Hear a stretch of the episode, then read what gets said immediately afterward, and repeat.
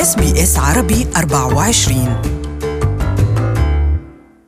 إذا آه، أهلا بكم إلى حلقة جديدة من برنامج المال اليوم. لقاءنا اليوم هو عن الاستثمارات. بشكل عام وأنواع الاستثمارات المناسبة لظروف كل فرد. ضيف الحلقة مثل ما ذكرنا المستشار المالي مصطفى شومان. أهلا وسهلا فيك. آه، قبل البدء بحديثنا اسمح لي بس أستاذ مصطفى لابد من الإشارة إلى أن كل ما يقال في هذا اللقاء هو على سبيل المعلومات العامة فقط. ليس نصيحة مالية لأن هذه المعلومات قد لا تكون مناسبة يعني لكل فرد. لذلك إذا أردتم استشارة مالية مناسبة عليكم عليكم الاتصال بمستشار مالي معتمد. آه، اولا هل يمكن أن تعطينا فكرة بشكل عام آه، عن أنواع الاستثمارات لو سمحت؟ أكيد. طبعا بنحب نتكلم عن الاستثمارات بشكل عام في استثمارات طويله الأجل وفي آه، آه، قصيرة الأجل.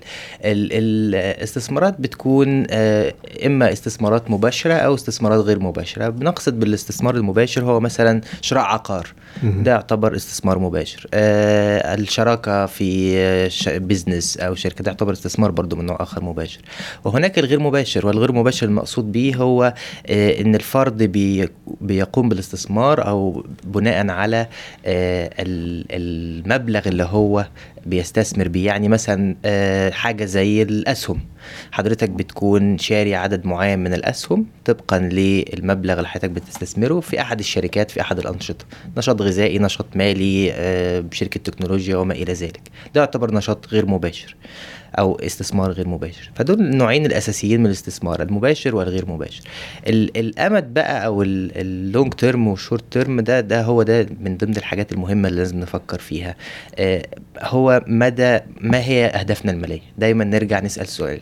ما هي أهدافنا المالية؟ هل نحن بصدد هدف طويل الأجل ولا قصير الأجل؟ نعم. هل نحن بنستثمر من أجل مثلا المساعدة في آه، تعليم الأولاد آه، في الجامعة بعد خمس سنين ولا هم هيبقوا في الجامعة بعد 20 سنة؟ نعم. هي دي الحاجات اللي لازم نفكر يمكن في كثير بيشوفوا استثمار معين بيرموا نفسهم يعني بشكل من دون ما يدرسوا صحيح آه شو المطلوب لحتى ياخذوا بعين الاعتبار قبل ما يدخلوا بأي استثمار بعد شوي رح نحكي عن تفاصيله صحيح آه شوف حضرتك في بعض الأخطاء اللي البعض بيقوم بيها أو بيقع فيها وهي من ضمنها آه، أهم حاجة طبعا النظر وإحنا كبشر بنحب دايما نبص على الجانب الإيجابي. الإيجابي دون النظر عن الجانب السلبي. يعني أنا هشتري الحاجة الفلانية ب 10 دولار علشان هبيعها ب 20 دولار. طب هل فكرت لو بقى ثمنها دولار هتعمل إيه؟ دايما ما بنفكرش. فدايما نفكر ما هو الفرض الأحسن وما هو الفرض الاسوء ال worst وال best case scenario زي ما بنقول. الخطأ التاني اللي بنقع فيه هو إن إحنا بنستثمر في حاجة إحنا مش فاهمينها. بمعنى إيه؟ بمعنى إن إحنا نروح نستثمر في شركة آه، نشاطها مش مش مفهوم بالنسبة لنا. بتستثمر في آه، بلد إحنا مش عارفين ظروفها الاقتصادية إيه أو ظروفها السياسية إيه. يعني مثلا ممكن بعض البلاد تكون مضطربة سياسيا وحضرتك تروح تشتري سهم في شركة بتنقب عن البترول. طب هل فكرت إيه اللي هيحصل لو حصل اضطراب سياسي أكتر؟ هل التنقيب على البترول هيتأثر؟ لأن بطبيعة الحال هيأثر على موارد الشركة وإنتاجها وإيراداتها والكلام ده كله. نعم. ال ال الحاجة برضو المهمة اللي لازم ناخد بالنا منها هو المدى. هل المدى يعني طول الاستثمار فترة المدى الزمني. العائدات اللي بتتأتى صحيح. يعني حضرتك النهاردة عندك هل عندك التزام مثلا كمان سنة ولا كمان خمس سنين؟ لأن لو حضرتك عندك التزام كمان سنة ودخلت في استثمار ممكن كمان سنة الاستثمار ده يفقد جزء من قيمته وما تقدرش توفي بالالتزام بتاعك. معظم الناس في استراليا هنا بشوفهم بيقع في الخطأ بتاع إن هم بيستثمروا آه، مقدم البيت علشان خاطر هم لسه مش هيشتروا بيت دلوقتي هيشتروا بعد سنة أو بعد سنتين.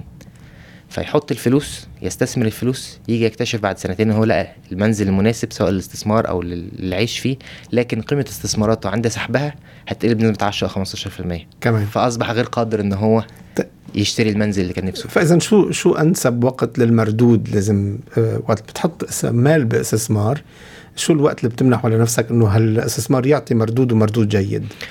شوف حياتك الاستثمار حسب نوعه. يعني مثلا لو بنتكلم على عقارات أنا بشوف إن المدى الزمني ما يقلش عن خمس لسبع سنين. لأن حضرتك عقبال لما بت بتجيب التكلفة بتاعة الفايدة وتكلفة المحامي وتكلفة الوسيط العقاري والكلام ده كله كل دي تكاليف لازم حضرتك بتغطيها وبعدين يبدأ يجي مكسب. فده بياخد وقت معين من السنين. طبعا اللي حصل في سيدني وبعض المدن الأسترالية في ال في الكام سنة اللي فاتوا ده مش مش طبيعي ومش مش نمط نقدر نعتمد عليه في بناء أهدافنا المالية. لأنه ما كانش طبيعي إن بعض المدن بتقفز بنسبة 20 و25% سنويا.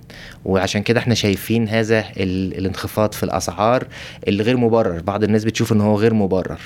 لكن التبرير الوحيد بالنسبة للخبراء العقاريين إنه الارتفاع كان غير مبرر فبالتالي الانخفاض لازم يكون بنفس الشكل. حاجة زي الأسهم مثلا. معظم الناس بتفترض أن الأسهم ممكن تكون استثمار يدوم لشهور. أنا بشوف أن الأسهم على الأقل علميا الدراسات أثبتت مش أقل من خمس لثمان سنين. نعم. المستشار المالي مصطفى شومان شكرا لك. بذكر مرة أخرى أنه هذه فكرة عامة عن الموضوع أو معلومات عامة. كل ما ورد في الحديث وليست استشارة أو نصيحة مالية لأي كان. إذا أردتم مستمعينا أو مشاهدينا نصيحة مالية أو استشارة مالية عليكم الاتصال بمستشار مالي معتمد. استمتعوا بمزيد من القصص باللغة العربية عبر زيارة موقعنا sbs.com.au forward slash Arabic